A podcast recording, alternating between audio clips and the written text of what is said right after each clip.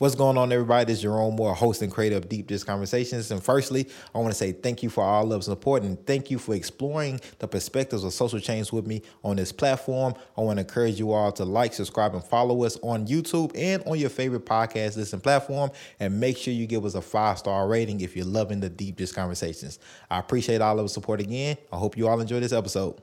Judge Coleman, how you doing? I'm fine, Jerome. Good to be with you again. Um, congratulations. You know, Thank you. Uh, running unopposed, so that's an automatic victory for Mm-hmm. Division Ten General Sessions. Um, how you feel? Well, I feel somewhat relieved that I don't have to campaign as vigorously as I would have, but I intend to stay involved and engage and to, you know, um, be at function where people can uh, converse with me about various things. So I plan to be out there, and I'm very blessed and um, uh, thankful that I don't have an opponent. So I, I'm grateful, but Right. I know I have work to do. Another eight years. Well, Yeah. for you, I guess it's, it wasn't a, it wasn't a full eight Exactly. the first time. So The this is your time. first full eight years. Right. It So, would be. Yeah, it would be. Um, let's talk about let's talk about that a little bit. Your how you ended up as a General Sessions uh, Court judge in that Okay. process. Okay. Well, uh, what happened is there was a vacancy uh, in the General session Court. Um, um, judge resigned, and the council appointed. And at the time, I was sitting on the city council. Um, I, along with seven other people, uh, filed an application, and I was fortunate that they appointed me. What um I know you had told me before that you always wanted to be uh, an attorney. You always wanted to get in the law. Um, where did that come from?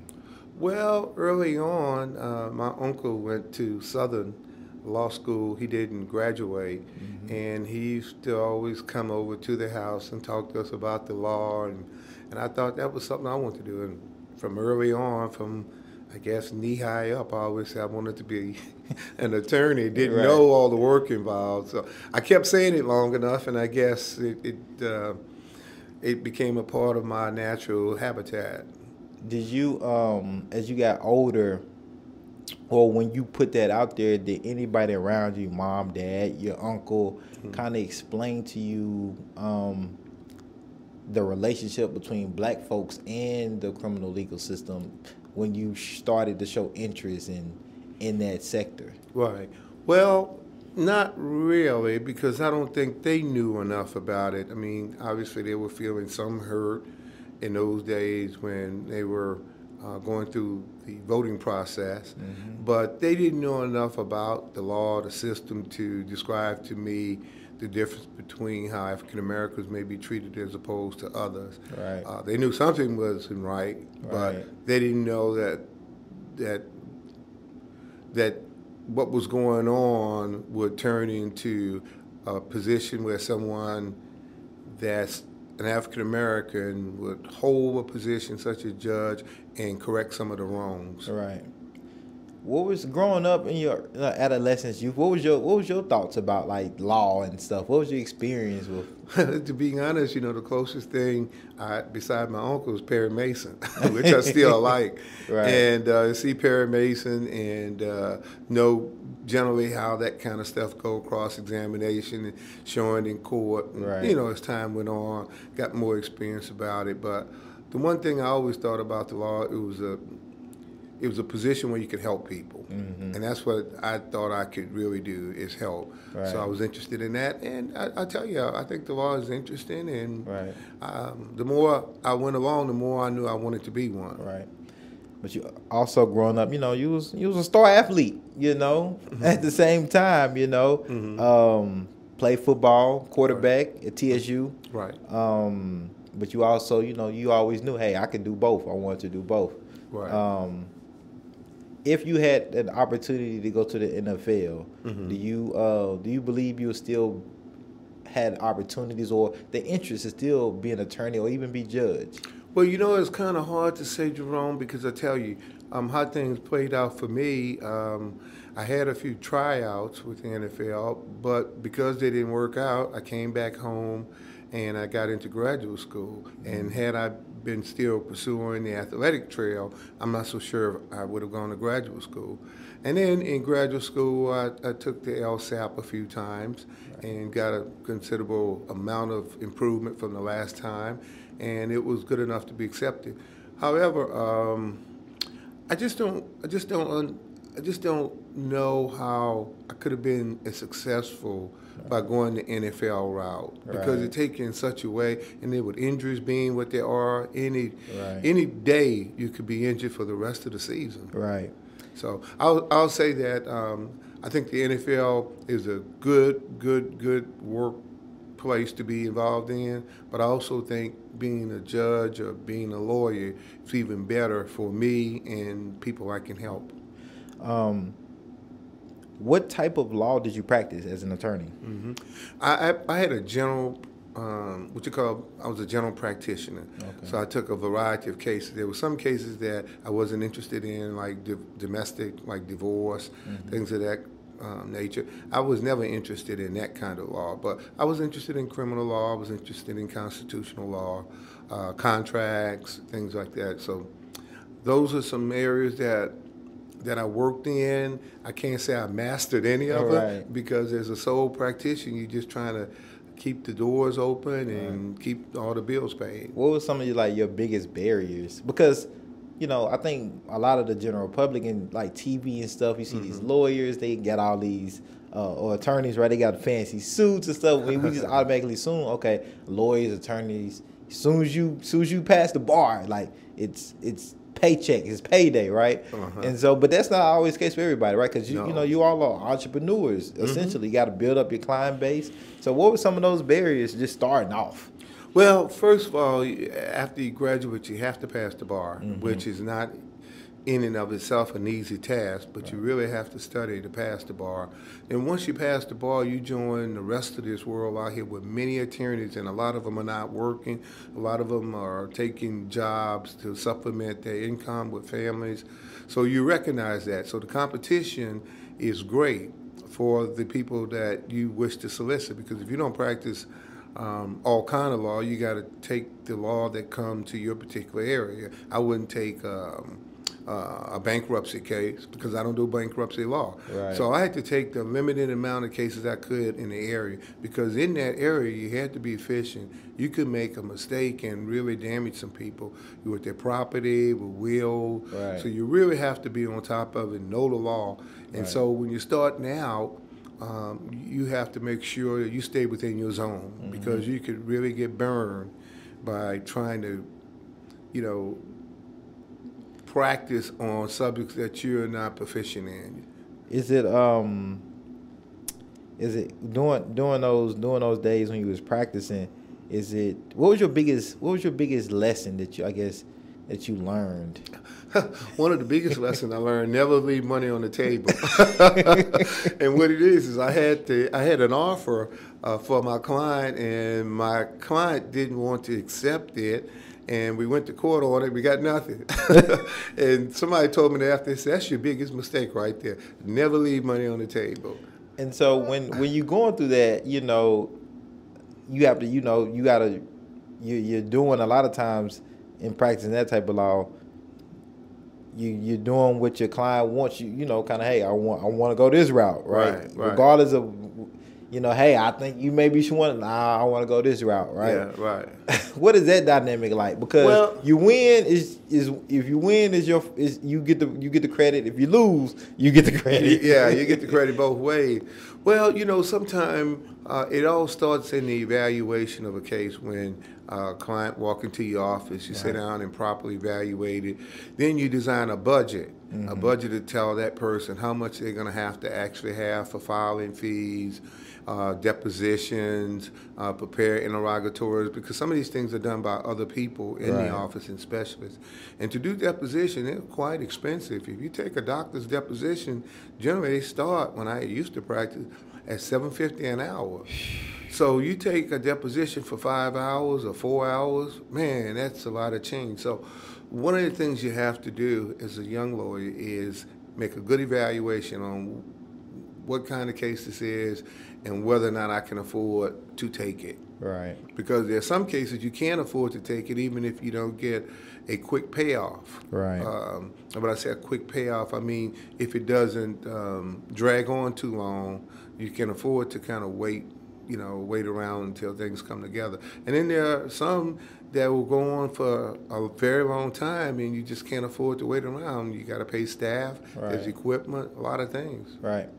Is there any is there any cases that you made a decision as an attorney um, that you regret? Like, man, if I could go back and if I can go back and do some, if I can go back and just do that over, you know, yeah. I would do it. Yeah, yeah. Well, I think in Robertson County at one time, I think I was arguing to a jury, and I think, I think in it I became too emotional because I was involved with the case, and now looking back at it, I think maybe if I would have just been a little bit more detached, uh, we didn't necessarily lose big, but we didn't get what we should have. Right. And I just think that I, I cared so much about it and wanted to win. Right. Um, I didn't do the very best I could have done, and I learned from that too. Now, um, have you ever received any from clients Mm-hmm. after a case didn't go their way?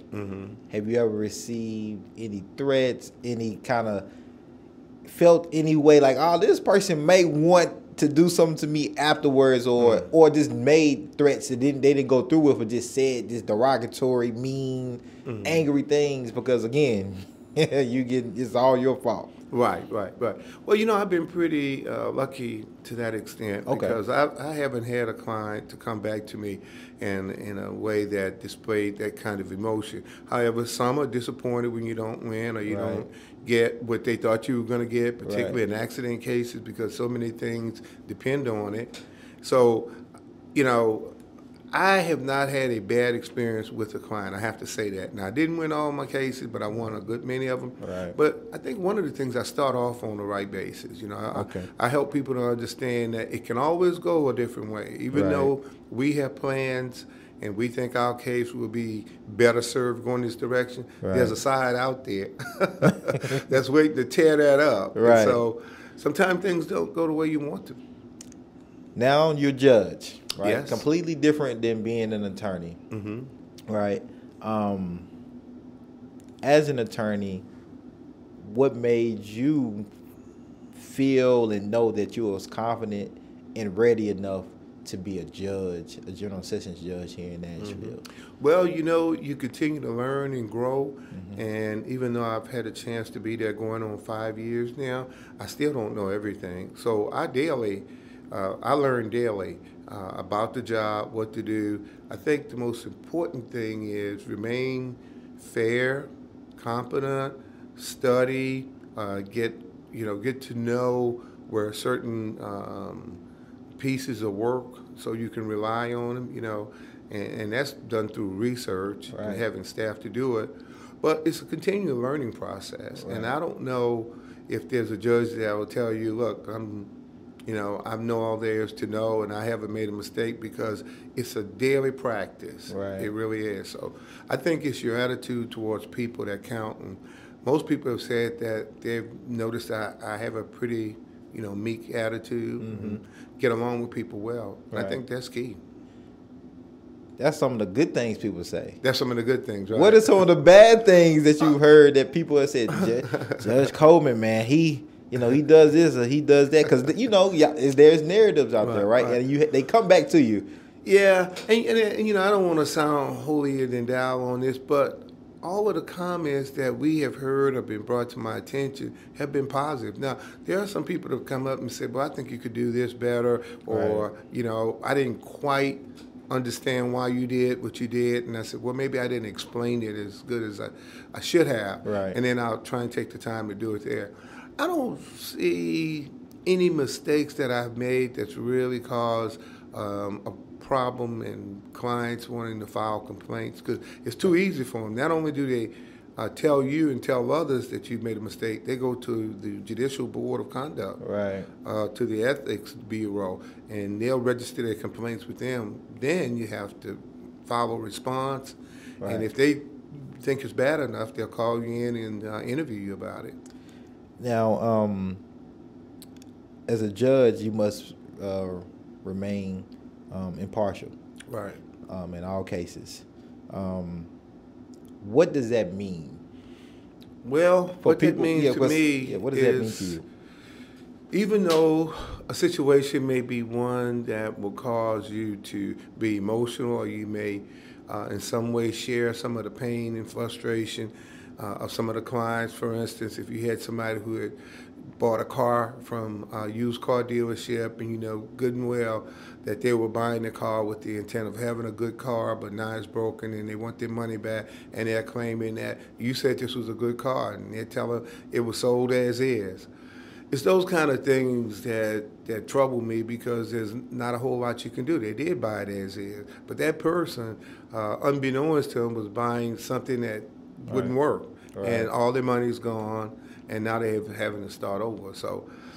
Those are kind of decisions that will bother you, but for the most part, I try to be thorough in my analysis and uh, get it right the first time because you could really put somebody behind the eight ball if you're not.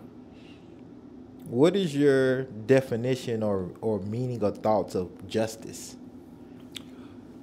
Well, I think um, justice is that goal that you know we in the law and we as citizens try to achieve. Uh, what is justice? And the question is, what's justice to some may not be justice to others. Right. Uh, you've seen a lot of cases where um, people have gotten off on certain crimes that they allegedly committed, and people say, well, there's just no justice here. But look at it from the other side. If the state can't prove the case, even though it may look as though this guy is guilty of sin, if they can't prove it, justice is you got to let him go. And most people uh, say it's not right. I mean, one of the biggest, O.J. Simpson. O.J. will go to his grave with people always thinking that he had uh, something to do with what happened Right. uh, in California with his family, right? But justice was served to me in that they couldn't prove that he did. Right. But we all thought so based on what we heard, what we saw, Right. and what the media, you know, showed us Right. uh, it was it was a situation where you say nobody couldn't have done it but him. But justice was served because they didn't find him guilty. Right. What is do you think one of the biggest obstacles to get justice I, I think you have to keep working at it because um, sometimes people think their actions or their conduct or the way they do things is correct, and um, until they know better and want to change, Mm-hmm. that'll prevail. Um, for instance, there were some that thought slavery was good. They thought it was, it was good, and, Right. and you can see why. It was a cash- legal, right? It was legal. It was uh, um, something that you could, you know, run a business on. You know, cotton, cotton gin, and all of that. So, for some people, what was wrong with that? Right. But now you look at it and you say, what? You using people as, you know, um, slaves? Right. Uh, involuntary servitude? Right. So, you know, justice has to be defined in the vernacular of what you're trying to achieve. Right. Well, you brought up you got. I think you brought up a good pivot point as far as like, um, like with with, with slavery, right, and putting a price on a body, right. Right. A lot of people feel like that's what our cash bail system is. Uh-huh. You know, you you you somebody has an offense, Uh-huh. and you know they get a a, a bail set, Mm-hmm. and because that person cannot afford that bail amount, they have to re- remain and sit in jail. Right. Um, maybe you know could possibly lose a job because of that. Mm-hmm. Um, you know, mental health, a lot of things, regardless if it's a night or, or, or 30 nights, right? Mm-hmm. Everybody's different. Um, but I know there's been a lot of talk around reform, cash bail Mm-hmm. reform. Um, what are your thoughts on cash bail reform here in Nashville? Well, um, the bail system is um, is the bail system need work, true enough, but it's really the product of the state legislature, and they're the ones that uh, set the standard by statute on how a bail system should work. Do I think it always work correctly? No, and nothing does. But in some cases, you have to figure that if someone is accused of something and there's a certain amount of evidence, you need that person to return to court so mm-hmm. that what you said before, justice can be done. And one way to do it is to make them put up property, money, or something that that that may be considered um, a good valid currency, mm-hmm. uh, or, or, you don't allow you to do work uh, for your bail anymore, but it's a good system, but I think it's been overused. And what we try to do over there in the General Sessions Court is fit the situation to what a person can afford and at the same time protect the public. Right. Now, and that's and that bail amount is usually set by a magistrate. Uh, right. Right. At and, the outset. At right. the outset, right. Mm-hmm. And so if me and you have um, committed an offense, mm-hmm. we have similar criminal records, right? Mm-hmm. Um, and your bail is five thousand dollars, mine ten thousand dollars, right? Mm-hmm. Um, same offense, similar criminal background. How does that magistrate come to that that money amount for me versus for you with all well you know in this hypothetical situation yeah well there are guidelines that's provided to us by the statute mm-hmm. and i can't tell you how any of the magistrates that we have working under us would do it. They would have to state that. But i could imagine they use the same formula as we judges we go to those nine points in which the statute say you should consider. Mm-hmm. and one is uh, danger to the community ability to get back to court and they go down from there. Right. Um, the whole thing about the bail, I think that's frustrating people. Is it appears as though those who cannot make bail have to rot in jail. This is what I hear all the time. Mm. As opposed to those who can afford it, they can get out, right. defend themselves, and go on with their life. And nobody should be determined guilty before they have a hearing. Right. On the other hand, you have victims out there say, "How dare you let this person out when they've ran over my sister, uh, nephew, son, or whatever?" But you can't look at it that way. Bail is to ensure a person come back to court, not mm-hmm. to determine the guilt or innocent. What our bail, uh, what our magistrate look at, I'm sure when they consider what amount is the seriousness of the offense, right. the likelihood of you coming back to court. Right. As a judge, um, I, I want to say judges have a lot of power, right? Mm-hmm. Um, yeah, you all have to be very careful mm-hmm. um, how you all use that power for the community, but also the power of your voice, right? Mm-hmm. You all just can't say certain things, right? Mm-hmm. Uh, whether it's regarding the open case, even policies and things like that.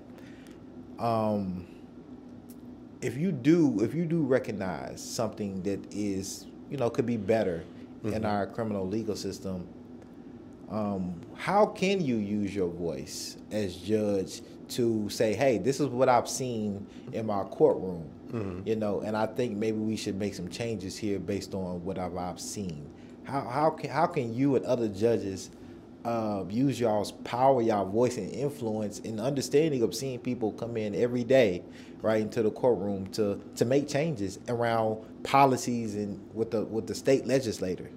Right, right. Well, you know, things happen over a period of time. It's not, in my opinion, necessarily the best practice to continue to just change because the time have changed, the sake has changed. It need to be uh, something that's well thought out. Both sides need to be able to weigh in on it. Those who uh, will be, um, I'm not going to say harmed by it, but those who will participate in the system need to have their views expressed too. Right. And also, you have victims out there too that will say that you know you didn't set bail high enough, right? uh, in in the bail case. But we as judges have the uh, you know we have the awesome task of deciding people property and money, and we have to go about that in a way that um, we see fit because two judges may not see things the exact same way. Right. So you have to be fair and you have to create an atmosphere in which people have confidence in you. Right. And use your best judgment with legal training.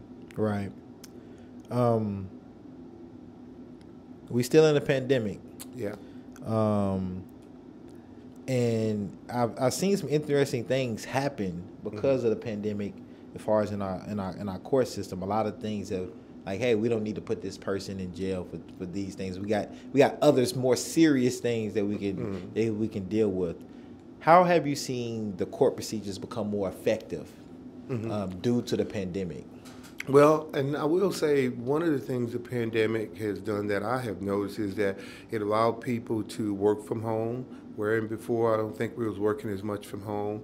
Um, it allowed people to sometimes have their cases um, taken care of while they in other they're in other places. Mm-hmm. So to that extent, the pandemic has showed us that uh, we can do things different than the way we used to do them. Um, We've had to take uh, the approach of not allowing a lot of people to come into the building when it was at its height before the vaccination was in place. Right. And we had to cut down on the number of uh, people coming in and the number of cases we would take a day. So all of those things that we were forced to do, we find out that maybe we need to continue to change our process and uh, look for ways that we can improve through modern equipment, mm-hmm. um, you know, through virtue. Um, and when it comes to inmates coming over from the jail system, we've been able to go to a system where uh, we could do a virtual hearing without them having to come over. Now they would have to agree to that because if they want to come over and there, there are not health reasons, then eventually right. we have to let them come over. But uh, a lot of them, and a lot of cases, our mental health cases, we could do them by virtue, mm. and that has helped tremendously. Um, any other any other effective ways that something that y'all wasn't doing before or was doing that y'all said, hey, well, we can't do this anymore, but y'all realize like, hey, we didn't we didn't need to do that in the beginning because it's keeping you know uh, it's keeping more people out of jail. Is mm-hmm. there any of those things that came up?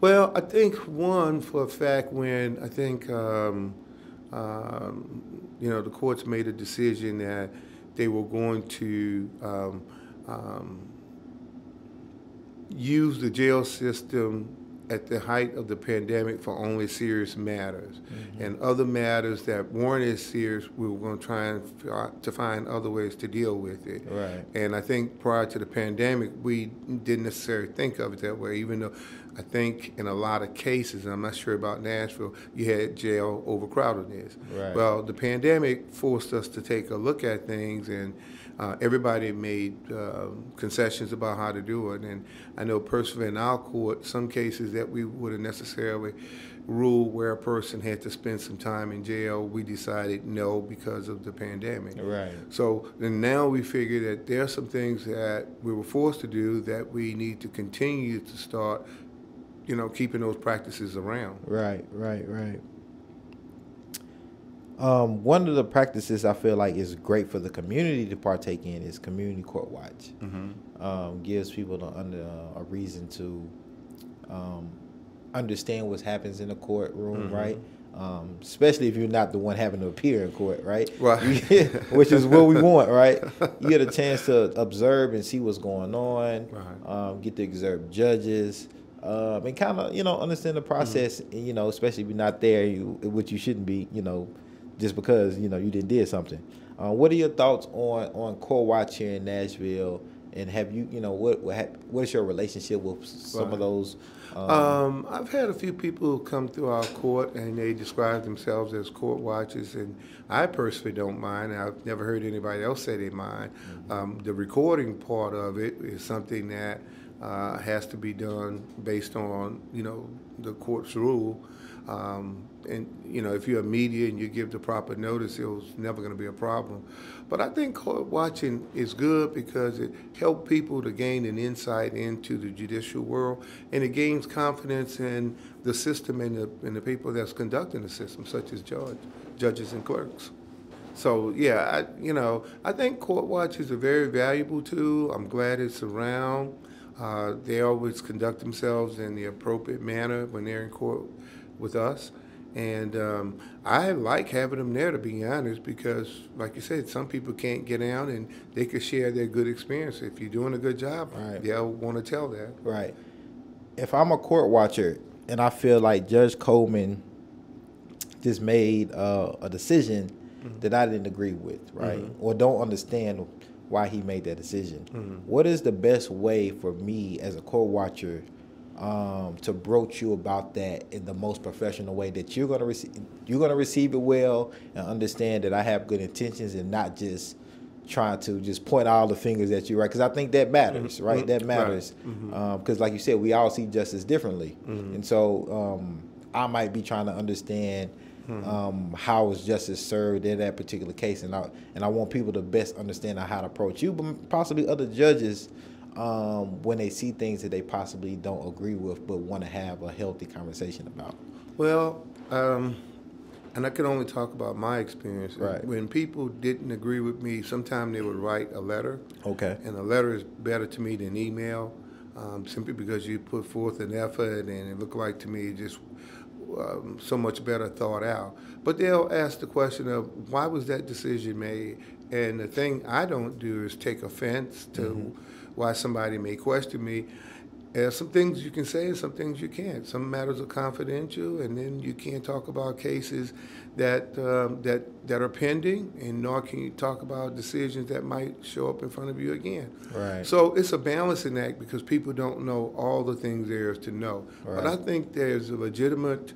Uh, way of asking, and that is ask the question: Why was that decision made? Right. Your Honor, how how did you come to that conclusion? Right. And it's up to the person to answer. Some people may think, well, I'm not going to answer because whatever I say is not going to be sufficient. Right. So I'm not going to get into this running gun argument about somebody about a decision I made because they'll never understand it all. But on the other hand, you have people that will ask you a question, a good question, and I will endeavor to try to answer them. Okay. Whether they understand it from my perspective or not. But I do think that uh, the public does deserve some explanation as to what's going on, right. particularly when it's your loved one. Right.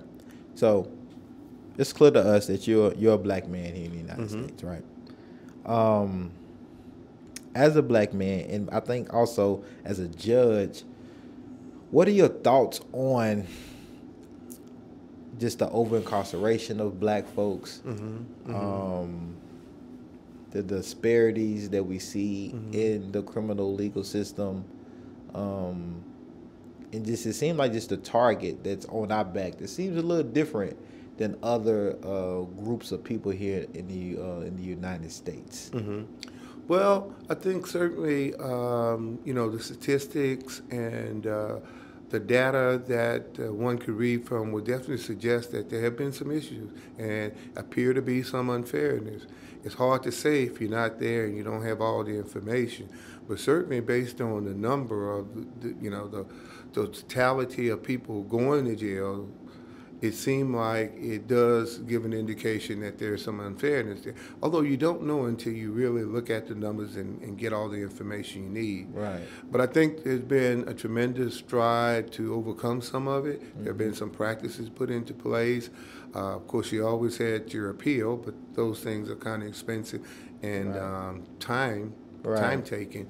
But it's a growing it, it's a growing progress that we have to continue to uh, have happened in right. the racial culture.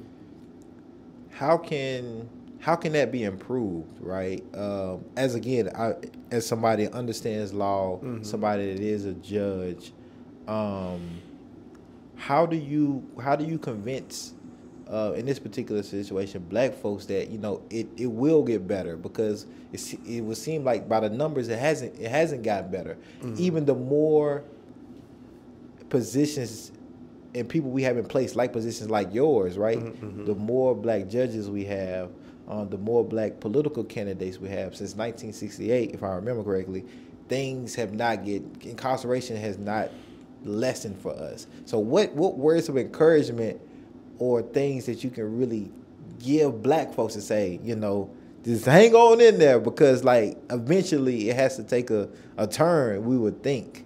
Right. Well, I would suggest that some people would say that things have got better. Mm-hmm. Um, I don't think everybody think that the system is uh, like it was in the 50s. Right, I'm right. I'm sure a lot of people see improvement. It's better than it was in the 70s, and it's better than what it was in the 80s. So I say all that to say it's a continual improvement because it's a balancing act.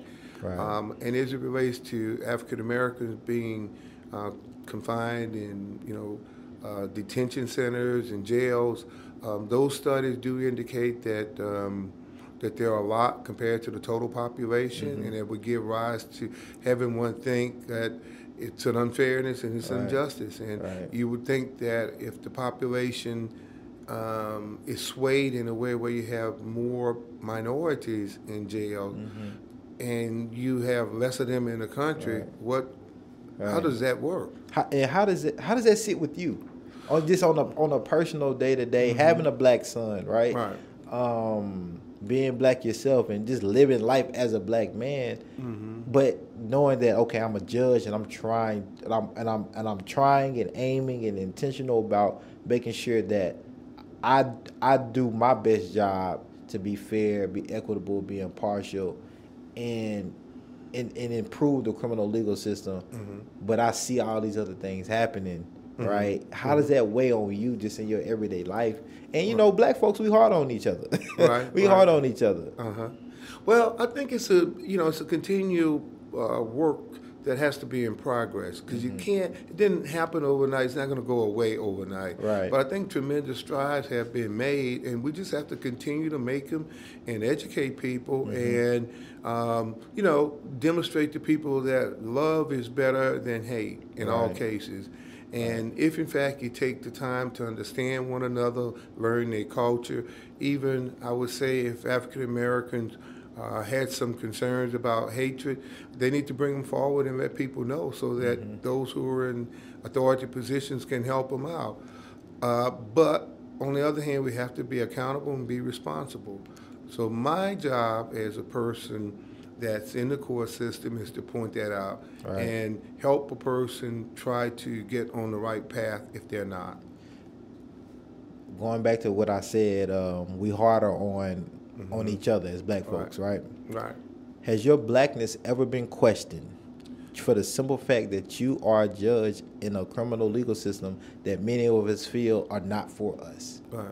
Well, it has not been questioned to my face. I'm sure people have probably made comments one way or another, as people would do. But uh, the comments I've gotten is that um, that whether I'm dealing with someone African American minority, that I'm fair and I listen. So my blackness have not been called into question. It may be discussed, and people may not like decisions I made, Mm-hmm. and think that because I'm an African American, I should have went a different way. Right. But I have to say, truthfully, I have not been questioned concerning my blackness, and if you want to know the truth about it, I don't feel any kind of way because I'm black. I, I know I'm black, but I don't make any decisions in court based on that. Right, right. We hard on each other. Oh yeah, we hard on each other, and the reason I wanted to pose that question because um, I have I've had other guests that are in you know similar positions, um, maybe not judges, but similar positions. Uh, you know, say, hey, yeah, because I'm in law enforcement. You know, black folks. You know, hey, come on, man. you know, because you know, and that, but know, I think rightfully so. I think I think rightfully so because historically. Um, what has occurred and what has happened, even currently, I would say what the numbers say. So I think we have a we have a right for like to for, for pause um, and look at the situation. But I but I also say like maybe the the more the the more right people that we have in those systems, um, maybe for the best, and we can maybe help us understand and bring some of that cultural competence to the position that maybe somebody else may not have because they haven't had the same live experience. Mm-hmm. You know, they now they might they might they might not prejudge you before you walk in and open your mouth because the way you look because they have they've been their their proximity to you has been very close. And I mm-hmm. know just because you might have dreads and gold teeth, that don't make you a certain type of person. Mm-hmm. You know, so I think so I think that is I think that is crucial and important I do too. um, yeah. for our for our legal system. Yeah, I, I do too. And, um, you know, one of the things I think we have to do is continue to refine, continue to work at it, mm-hmm. and never settle for complacency. Right. Um, and you know, uh, help help those who lack the understanding. You know, right. drop off some nuggets and right. just be honest with people, and help them get to a place in life where they can help others. Because that's what it's going to take. Right. One hand after another, helping. How do you, how do you uh, drop them nuggets in the community? Because you know. Sure. Um, judges can be intimidating. I think. Uh, yeah, I you imagine. know, uh, to community. You know, mm-hmm. y'all, you know, get the robe on and and you know, I think there's a perception too that people may have or don't have about judges in position, mm-hmm. right? Mm-hmm. they may feel like, hey, you know, they up here. I really don't want to, you know, you're a judge. I don't know. But I think, but I think it's a, yeah. But like you, you all are, you know, public servants, you know, right? Right. Um, so I think it's I think it's important and crucial for you all to be tapped into community and mm-hmm. and and and listening, but mm-hmm. also being able to just give people opportunity to, to, to speak and ask questions. So, right.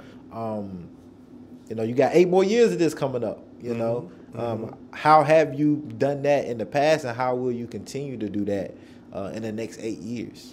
Well, when I am asked, I attend various forums, either as a participant or or as an observer.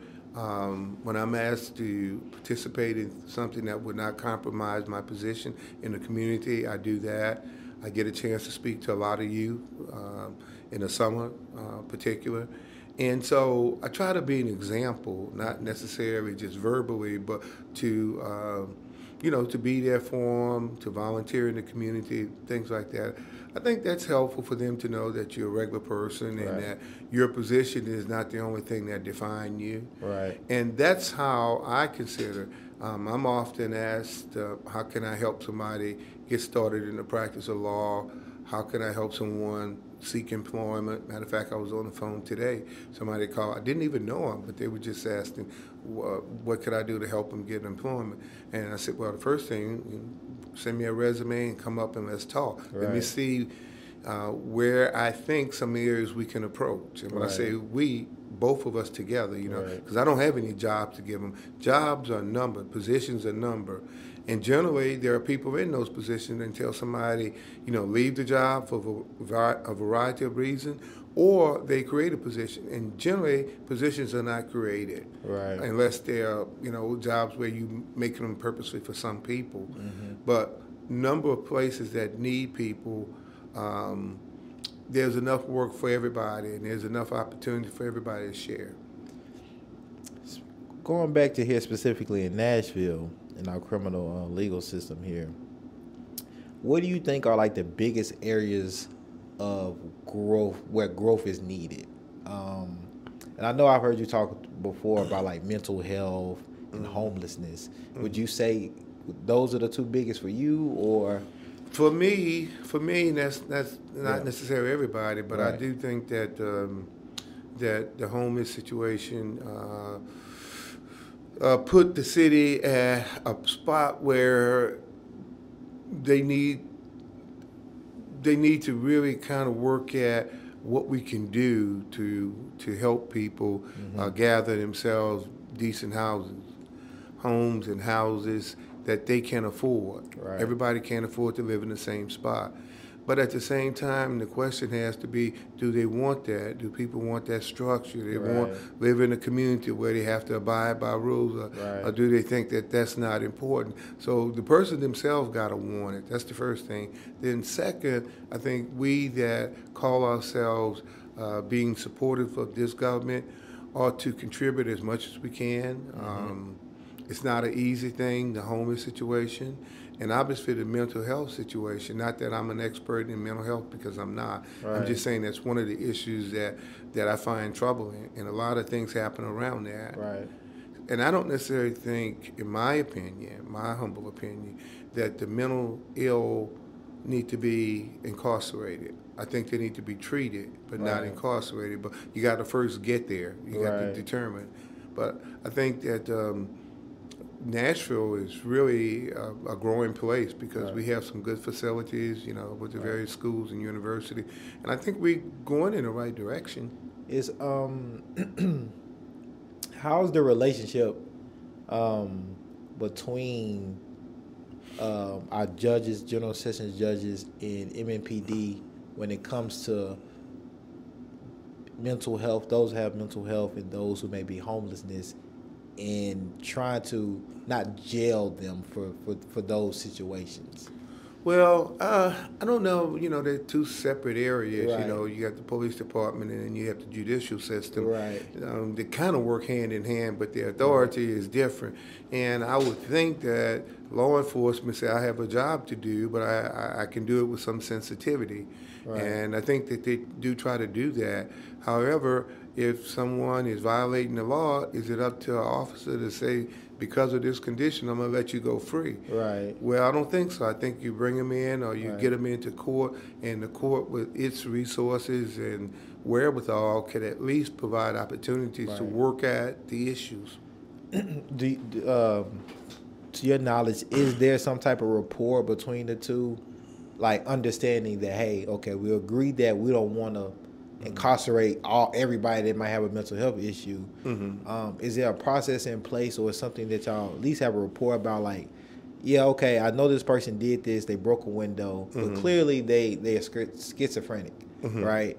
And so he or she necessarily doesn't need to, you know, I don't need Judge Coleman to necessarily like convict this person and, and put him in jail, but they need to be treated. Right. Is there like a rapport or, or some type of understanding or a process on how to do that, or is that something in, still working? Yeah, no, I, I think there is a process in Okay. place, and I'm not in charge of it, Okay. so I don't want to speak as if I am. And they do have like a homelessness court. Right, Uh, homeless court, a mental mental health health court. court, and those situations get referred over there. Okay. And I think the judges that operate there do a good job. Okay. Okay. Yeah. Um,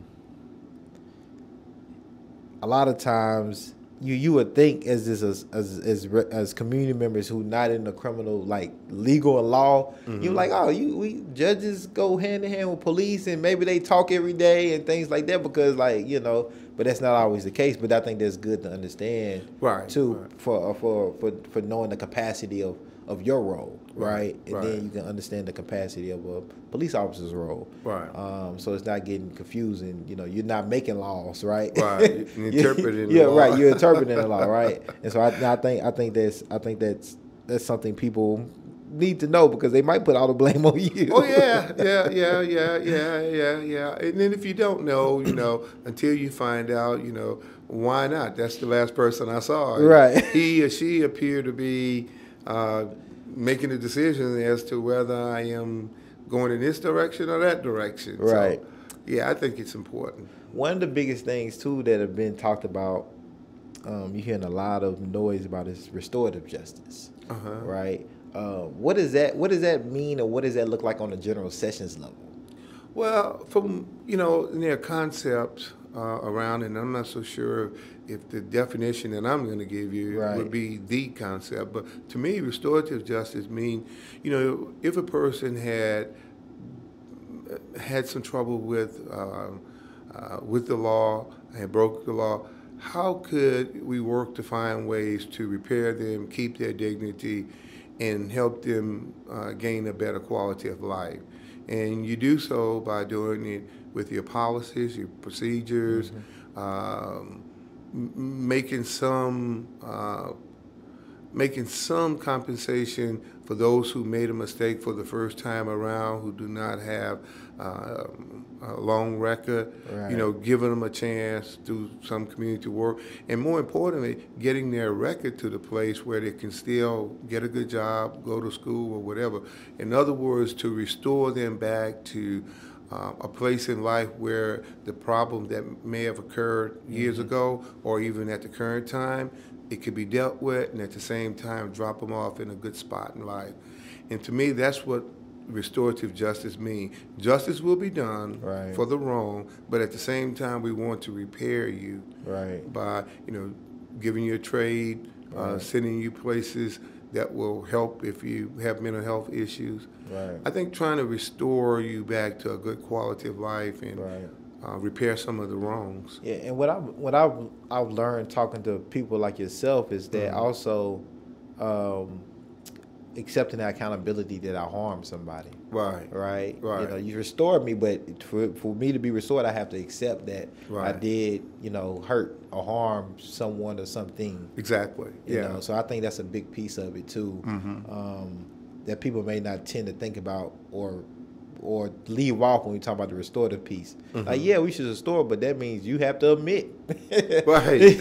that you you know harmed somebody and that because you stole this person's car that you know they couldn't go to work and they possibly lost their job. Right. And you have to you have to you have to you have to come to terms and take accountability for that. Yeah, you have to own up to you know whatever it is that you finally admit that didn't go right for you, Right. And say, you know, I own this, and, which, and a which put attorneys that that will put attorneys in a in a in a, in a precarious spot because yeah. I won't restore the justice for my client, but okay, your client gotta admit Right, that he or she did this. right, right, right. We got to first start right, off, right, yeah, from a point of okay, are you taking responsibility for you know your actions? right, exactly, And then once you do that, then we can start working towards a cure. right.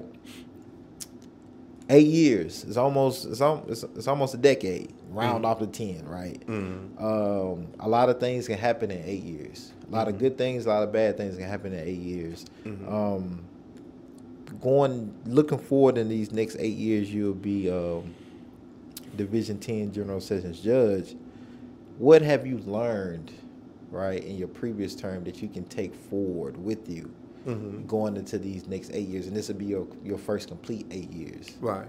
Well, as I said at the outset, that uh, you continue to grow in a job like this. I don't know if you ever get to the point where you know it all because new things are come about all the time. New people coming about, new ways we are doing things.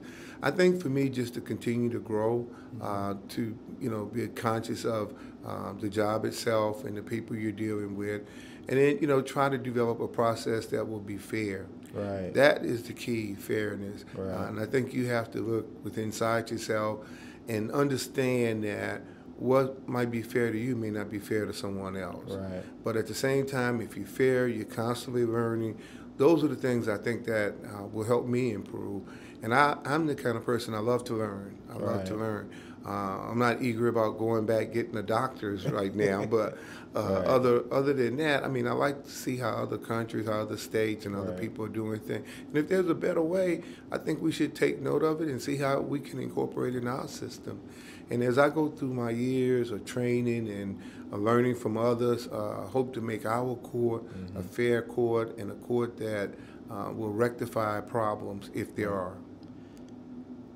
what were some so weaknesses maybe that you realize uh, that you had when you first started you know when you first you know Mhm. was appointed Right. um, what was some and then you know and, and how did you correct those Well, you get a mass of information, and General Sessions Court is different from the trial court. They have days to prepare. Uh, they get briefs and pleadings, and they're better equipped to handle issues that that they have to determine based on um, their setup. In general sessions, on a daily basis, you may walk in and be looking at a case for the first time Uh-huh. and have to make a serious decision about it. So I think one of the things I try to do is keep an open mind. And when I don't know something, either I ask those who have been around for a while or, you know, ask the experts over in the Supreme Court or work on Right. his staff. But continue to learn and grow and uh, just don't make your way the only way. again you're running unopposed so you Right. don't have so you don't so you don't you know you don't you don't have any competition this this go round but um but what should people expect from you what should voters Right. expect from you um Well, they can expect that uh, they will have a person that care about the city, care about people, uh, someone that promised to continue to learn and grow, uh, someone that will um, ensure that due process is always placed at the top of the mat. Uh, due process come in a lot of ways. Um, one of the biggest parts of due process is substantial fairness. Um, yeah, you should bring a person in and make them answer whether it's a civil matter or a criminal matter, but whether or not the system itself is fair, Right. whether or not you listen, and in cases where people are not represented by an attorney, try to ensure that you get someone there that's legally trained Right. to assist them. So um, there are a lot of things to be learned. I mean, I learned a lot in the last um, four and a half years, but each year I think I get um, more equipped to deal with the issues. Right. Nashville is a growing city, Mhm. you know, and that means probably, you know, we our, our, our criminal legal system, our courts are probably going to need more resources uh, as the city grows, as more people come here. Right. Um, what does that look like in the next eight years as the city grows? What is more? What does more resources look like? What all those resources that uh, enable you to be able to do your job um, for the city of Nashville the most effective, equitable, and just way? Well, you know, fortunately, uh, we have some good facilities here. We are in a, a decent building. A lot of uh, uh, communities should go in, they're in need of more jail space. We just had a new facility built. We have uh, adequate space in our courtroom to do things. Um, I think just a continual improvement in the way we go about uh, doing our jobs in an effective way and you know making sure that people understand that we're not in the business of just punishing Right. or incarcerating people but we're in the business of making people's lives better after a mistake has been made or some victimization has gone down Right. so i think those are some key points What can community do to ensure that Judge Coleman mm-hmm. Is trying to make sure you know he's healing the city, and it's just not a punishment system, and that um, he's being just and equitable to everybody. Mhm. Um, what does accountability look like for you, far as coming from the city and the residents and community members of Nashville? Yeah, good question. You know, um, when you're elected, there's a certain amount of trust that's placed into uh, you as a candidate and you as um, a winner of an election. And people have the chance, if you don't do what you say you're going to do, and if you're not in places where you should be, then they have a chance to change direction and get someone else. My goal is to ensure that I will continue to work hard.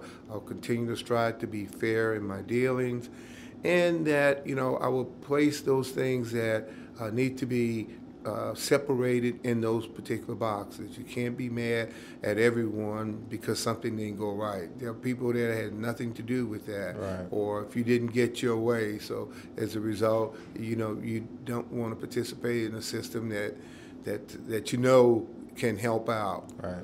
But for me, it's just a continued work at the things I know to do, be fair, uh, work real hard, be at work when I'm supposed to be there, and you know just continue to uplift those who want to be uplifted. And you know, um, on the other hand, if it's people that need to be held accountable, be prepared to do so. Hope hopefully that won't be as many, but Right. if there are, then you know, as as a public official, you have to you have to uh, make the adjustment. It's not for the faint of heart. I can tell you. Right. Judge Coleman, one last question for you. Okay. I'm just curious. What has been your most difficult case? Let me see. Um, I don't know what's been my most difficult case, but one of the things that really bothers me is when family members are at odds. That that that bothers me. I don't want anybody to be at odds, but boy, I think you've just kind of lost it when you have family member or at a bitter end. Because if you can't get along or respect your family, look like to me there's going to be little hope with you be able to uh, adjust to our society. I mean, this is it. Judge Coleman, it was a Mhm. pleasure having you. Okay. Uh, I'm gonna give you the last word. Is there anything else that our Nashville community members should know about you, or just about you know what we can expect or not expect in the next eight years that we have you as General session Judge for Division 10? Well, first of all, I'm appreciative at getting the opportunity to uh, sit uh, as a judge the last five years, and I'm just as appreciative or more that I'll get a chance in the coming eight years. Of course, we still have the primary and the general election to go, mm-hmm. and I don't anticipate anything happening, but you never know. Right. But I'm, I'm more grateful than anything, Jerome, because I had this opportunity. I, I realized what an awesome task and what an awesome amount of confidence that people have put into me. And it's demonstrated once again by not having to have an opponent in this race. So I am more grateful than anything. And my plans are to work hard, uh, continue to do things that I know to do right, and when they're not, address them in the proper way. I think that you're going to get everything out of me that I have. And one of the things people will always be able to account uh, count on from me is that um, when you look for me, you'll look in a category of those who want to fight for what's right. Right. I would not, you know, take one opportunity to run away from my job, my mm-hmm. duties, or hide when tough decisions have to be made. I understand that. I understand why people voted for me, mm-hmm. and I understand the job at hand. And the thing I can say is that I'll continue to improve, I'll continue to hang in there, and I will be a friend to the community. I'll be a friend to my neighbors, and people can expect that when they come to our court, and I think I'm speaking for all other courts in the general sessions uh, array of things, they're, they're going to get a fair understanding of how courts are run and how that court run and that they'll be treated in a fair way. That's what I think people can count on me for. Judge Coleman, I appreciate your time as always. Thank you. Thank you. Until next time.